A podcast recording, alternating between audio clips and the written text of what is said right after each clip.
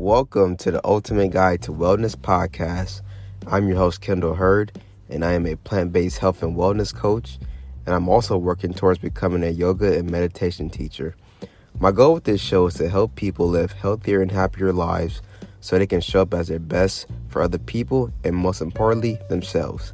If you're interested in topics such as exercise, plant based nutrition, mindset, yoga, meditation, mindfulness, relationships, stress management, journaling, and everything in between, you're in the right place. Make sure to grab a pen and paper and be ready to take notes because I want to bring a lot of value into your life. Now, let's get into the episode.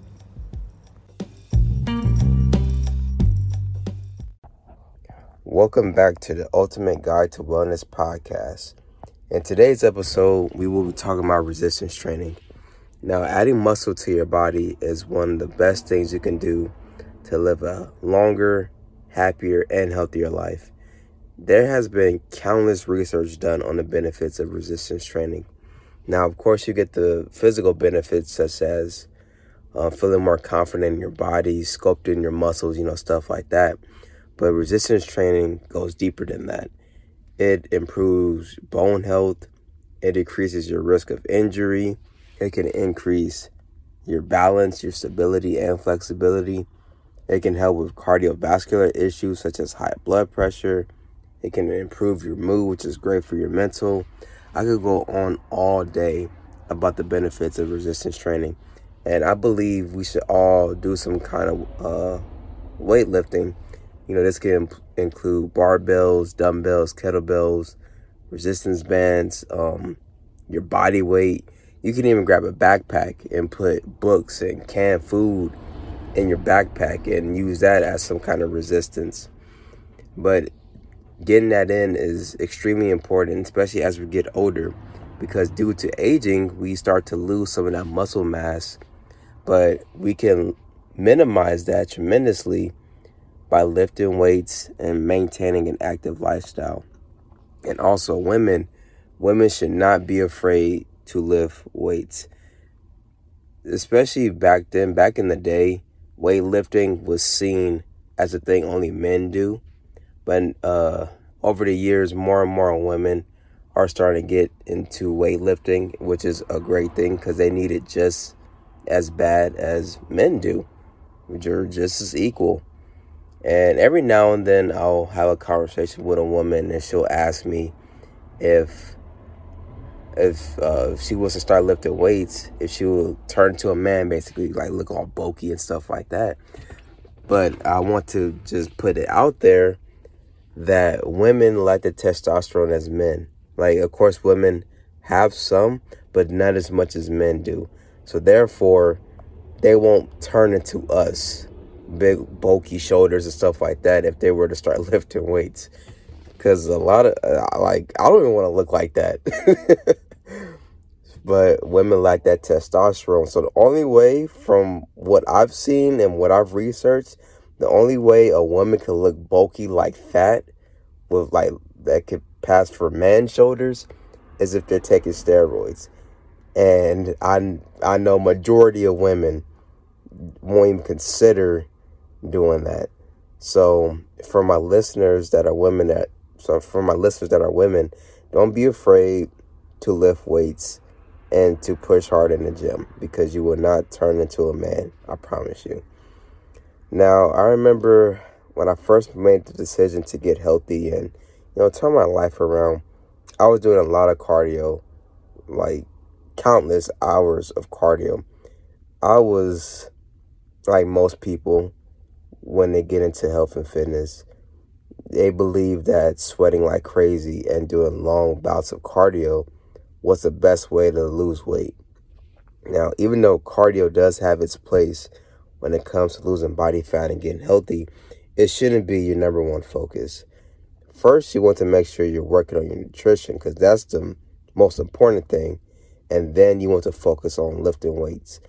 The reason why you want to focus on building muscle is because the more lean muscle you add to your body, the more calories you burn throughout the day. And when your body is burning more calories, it's easier for your body to get rid of that unnecessary fat. Now, even though muscle weighs more than fat, you will still look smaller. And that's another reason why I don't focus on the scale that much. Your weight will fluctuate from day to day, but your body fat will be going down due to adding more muscle to your body. The problem you will face when you do nothing but cardio is that it can lead to muscle loss since you aren't putting any resistance on your body. You will lose weight, of course, but a lot of that will be muscle, and that's how people end up with that skinny fat look. You know that Bart that Bart Simpson look, where they got the skinny arms, the skinny legs, but they got a like a beer belly. You don't want you don't want to look like that. but yeah, you, is that's what happens when you just focus on cardio, and we want to avoid that. So that's why it's important to lift weights and to do cardio. You you should use cardio as like a supplement. Like I recommend for your most part, like when it comes to cardio, you could dedicate like a few sessions a week, like two to four sessions a week of cardio of your choice for like 30 minutes. But the most like I like to focus on steps and get my walks in and then I'll do like like like I said two to four sessions of cardio per week for 30 minutes. But I like to focus on my steps as well when it comes to, you know, just moving my body and stuff like that. But now that we understand the importance of lifting weights, let's talk about how often we should do it, the best exercises, and how many sets and reps we should do. Now, if you are somebody who has never lifted weights before, I recommend starting with just two days per week because you don't want to go you will, you don't want to go super hard because your body isn't used to it. And you will, will become super sore to the point you don't even want to go back in the gym. You're going to try to avoid it. And we don't want that to happen. So during this phase you want to learn how to lift properly because form is everything. If your form is off you could potentially hurt yourself and you won't get the maximum benefit from the exercise i don't care how strong you are if your pour is is terrible, the exercise doesn't count in my opinion. You want to get the best form possible when it comes to exercising. Of course, your form might suffer a little bit as you get stronger, but if your form is super bad to the point where it looks like you're about to hurt yourself, you need to stop. But um, but as you progress and get used to uh, lifting weights, you can add an extra day. And the most amount of days you want to add to your resistance training regimen is four, in my opinion. Um, in last week's episode, I talked about why I believe four should be the most. So go check out that episode if you haven't heard it yet. But your routine should consist of compound movements. These exercises work multiple muscles at one time and will give you the best gains. I always make sure that my workouts consist of at least three compound movements. And the best ones, the best compound exercises are things like squats, deadlifts, military press, um, barbell rows, chest press. Um, of course, there's more, but these are the ones that I love to do. And you want to save the uh, the accessory movements towards the end. You want to do like I would recommend probably like two, three at the most. But accessory movements are exercises that only focus on one on one muscle at a time, like bicep curls. They only focus on the biceps, or calf extensions or calf raises. They only focus on the calves. So um, movements like that, if you want to add them to your routine, save those for the end. And I recommend doing between two and three of them. Now, for the sets and the reps, you want to stick with three to four sets and keep your rep range between 6 and 12. And for my beginners, you want to keep the rep range between 8 and 10. It's extremely important to choose a weight that challenges you. Whenever you're doing a set, you want the last two reps to be difficult. The goal is to slowly progress over time because remember, this is a marathon and not a sprint. If you lift a certain weight this week, challenge yourself and see if you can add five pounds to the um add five pounds the following week. We call that progressive overload. You don't want to add too much weight too fast because that can lead to potential injury. And if five pounds is too much, you know, that's fine. But as long as you're being challenged, that is all that matters. Now, the next thing I want to emphasize is recovery. Recovery is extremely important because this is when your body is actually repairing itself and getting stronger. When we're working out in the gym and lifting heavy, you're breaking down the muscle and stressing the body. When you don't recover properly, the gains you make will be very minimal. And I've heard stories of people who work out like six days a week, six, seven days a week. And when they reduce their amount of days to three or four, they notice a lot more development.